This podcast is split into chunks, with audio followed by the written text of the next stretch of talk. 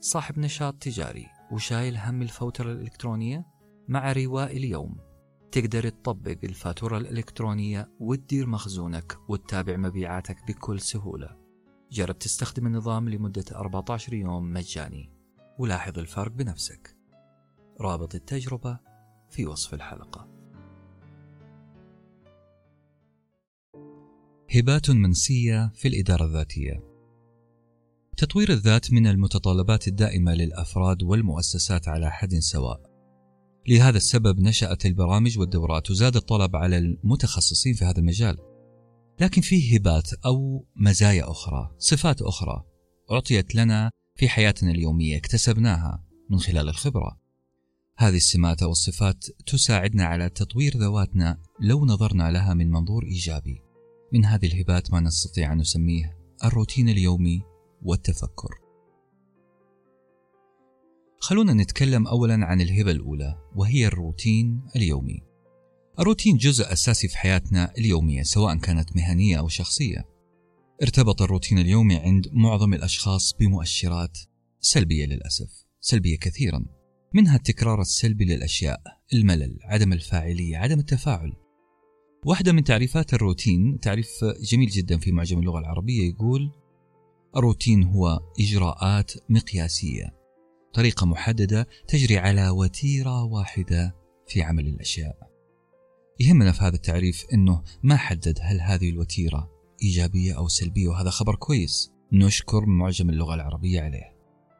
لذلك السؤال اللي لازم نسأله الآن كيف نقدر نخلي الروتين يعمل لصالحنا مو ضدنا؟ يبدأ يومنا عادة أصدقائي بالواجبات الدينية. الوضوء والصلاة ثم الاستعداد للخروج والإفطار والذهاب للعمل. إنجاز بعض الأعمال المتكررة ثم العودة للمنزل والالتزامات الأسرية. بعد كذا تجي الراحة والترفيه مع الأسرة وتناول العشاء ثم النوم. هذا الروتين 99% من الناس عايشينه. وهذا معناه كذلك أنه نحن من يمتلك كيفية إدارة حياتنا اليومية. هذه الحياة اللي ممكن تظهر أنها رتيبة نوعا ما. لكن السؤال المهم هل من الممكن أننا نقلب المعادلة ونسخر هذا الروتين اليومي عشان نطور قدراتنا الذاتية؟ هل نقدر نكسر الروتين ونستفيد من هذا الكسر؟ من وجهة نظري أنا أرى أنه هذا ممكن. إذا نظرنا إلى الروتين اليومي على أنه تخطيط مسبق للأشياء. إحنا نشتكي كثير من قلة التخطيط في حياتنا المهنية أو الشخصية لكن الروتين كفانا هذا التخطيط. كفانا التخطيط للأمور. لذلك نستطيع أن نجد الفراغات داخل هذا الروتين واستغلال هذه الفراغات. إحنا بهذه الطريقة نقدر نستبدل المفهوم السلبي للروتين إلى مفهوم التخطيط القسري. التخطيط القسري هو من أهم خصائص علم إدارة المشاريع. عادة مدير المشروع يكون عنده القدرة على التحكم في التخطيط عشان يتمكن من النجاح في التنفيذ. من المعلوم أنه عند التخطيط لأي شيء في الحياة يجب علينا أن نجيب على ثلاثة أسئلة مهمة. اسألها نفسك عند بداية أي مشروع. الثلاثة الأسئلة باختصار هي ماذا؟ من؟ وأين؟ لحسن حظنا يا جماعة أن الروتين كفانا الإجابة على هذه الأسئلة. حتى قبل ما نبدأ نجدول قبل ما ننفذ الأمور ماذا سأفعل؟ من سيفعل هذا الشيء؟ وأين سأفعله؟ هنا راح يكون تركيزنا على الإنجاز والعمل مو على التخطيط. بالعربي الفصيح. أنت ما حتتعب في التخطيط لأنه عندك شيء مهم اسمه روتين. خلونا نتخيل مع بعض لو طبقنا هذا المفهوم الإيجابي على الأشياء الروتينية اليومية في حياتنا. على سبيل المثال لو خلينا الرياضة جزء من روتيننا لو خصصنا جزء من الرياضة في يومنا لتفرغنا لهذه الممارسة مباشرة بدون قلق من التخطيط. ما يحتاج أخطط كل يوم لعملية ذهابي إلى النادي أو وقوفي على السير. أو استخدام الدمبلز لبناء ذراعين مشدودين. لا هذه already موجودة في الروتين الأسري حقي. ما يحتاج أخطط ما يحتاج أتعب. إذا إحنا انتهينا من مسألة التخطيط بإقحام الرياضة في روتيننا اليومي. راح نوفر بهذه الطريقة وقت إضافي لعمل أشياء أكثر. مثلا قيادتنا اليومية للسيارة. ذهابا وإيابا إلى العمل. كلنا عايشين هذا الجو. هذه الروحة والجية راح تعطينا فرصة أننا نسمع مثلا القرآن الكريم أو الكتب الصوتية أو البث الصوتي البودكاست. ما يحتاج أقول ساندويتش ورقي وحكايات مدير صغيرون لازم تكون في أولوياتك. نقدر كمان نستفيد من مسار الرحلة الصباحي عشان نحط خطتنا لبقية اليوم. أعرف واحد من الأصدقاء يقول أعظم أفكاري تأتي وأنا أقود السيارة. هذه فرصة كبيرة. إنك تخطط ليومك مثلا أو ترتب أفكارك وأنت تقود السيارة. روتين قيادة السيارة أوجد لك مساحة لأن تمارس شيء آخر. أصدقائي إحنا إذا استطعنا أن نستثمر القيمة المضافة للروتين اليومي فنحن بذلك نستطيع أن نرضي ذواتنا باستثمارنا الإيجابي للوقت والجهد. بالمختصر المفيد الروتين أنا ما أشوفه إلا مساعد لنا على أننا نوجد هذه الفراغات. نوجد هذه القيمة المضافة ونستغلها أفضل استغلال. وبالمناسبة في كتاب جميل في هذا الجانب اسمه The Power of Daily Routine Through Daily Repeatable Actions والمؤلف اسمه رون نيس. هذا الكتاب حيساعدك كثير في تغيير مفهومك السلبي عن الروتين. أنت ما حتصير عدو للروتين. بل راح يعطيك طريقة التزامك بالروتين اللي راح يخليك تتوافق مع أهدافك.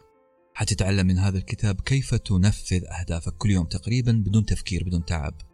وحتتعرف كمان عن مدى قوة وجودة الروتين في حياة بعض الأشخاص الناجحين زي ستيف جوبز وبيتهوفن وغيرهم. والآن نجي مع الهبة الثانية. الهبة الثانية في التنمية الذاتية هي التفكر. واحدة من تعريفات كلمة تفكر في معجم اللغة العربية اللي حبيناه قبل شوية. التعريف يقول التفكر جاي من كلمة فكر فكر في الأمر أو تفكر فيه أي تأمله أي أعمل فيه العقل ليصل إلى نتيجة أو حل أو قرار. تعريف لطيف جميل مفصل. إذا التفكير هو ممارسة أساسية في حياتنا اليومية سواء في الحياة العادية أو المهنية. لكن التفكير يرتبط عند بعض الناس باللحظة الآنية. تم احتكار هذا المصطلح مصطلح التفكير في حدود ضيقة ودائما ما يشير إلى مؤشرات سلبية. وأعتقد أنتم أكثر ناس عارفين أني أنا تكلمت كثير عن التفكير وخاصة التفكير القسري بأنه مشكلة سلبية أكثر من أنها إيجابية لكن اليوم راح نتكلم عن الإيجابية في كلمة تفكير. إحنا حولنا التفكير إلى ممارسة تتطلب كثير من الضغط وفيه وفي حرق أعصاب نوعا ما. هذا الضغط وهذا الحرق للأعصاب قد ينتج الملل عدم الفعالية الخوف وبالتالي راح نؤثر على الإنتاجية والإبداع. وأهم شيء البهجة في حياتنا.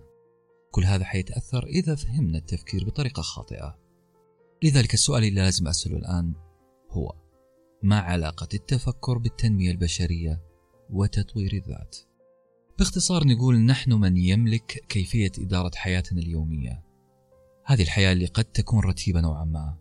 لكن هل ممكن نقلب المعادلة ونسخر بعض الوقت من يومنا أو من أسبوعنا لتطوير قدراتنا الذاتية عن طريق التفكر؟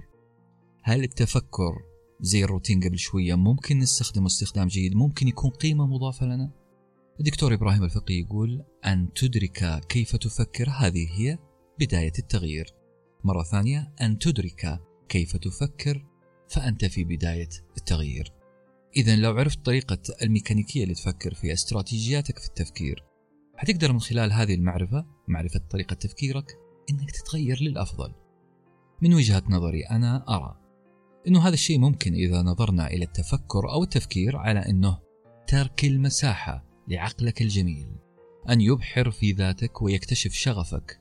هذا الشيء حيعطيك السعادة هذا الشيء سينير دربك المستقبلي. التفكر التأمل سميه ما شئت. التفكر في ذاتك في شغفك في طموحاتك هو وسيلة لاكتشاف الجمال من حولك. لما تبدأ تتأمل في الأشياء أنت حتقدر الأشياء المسلمات اللي كنت تعتبرها تحصيل حاصل. راح تقدر ما تملك وما لا تملك.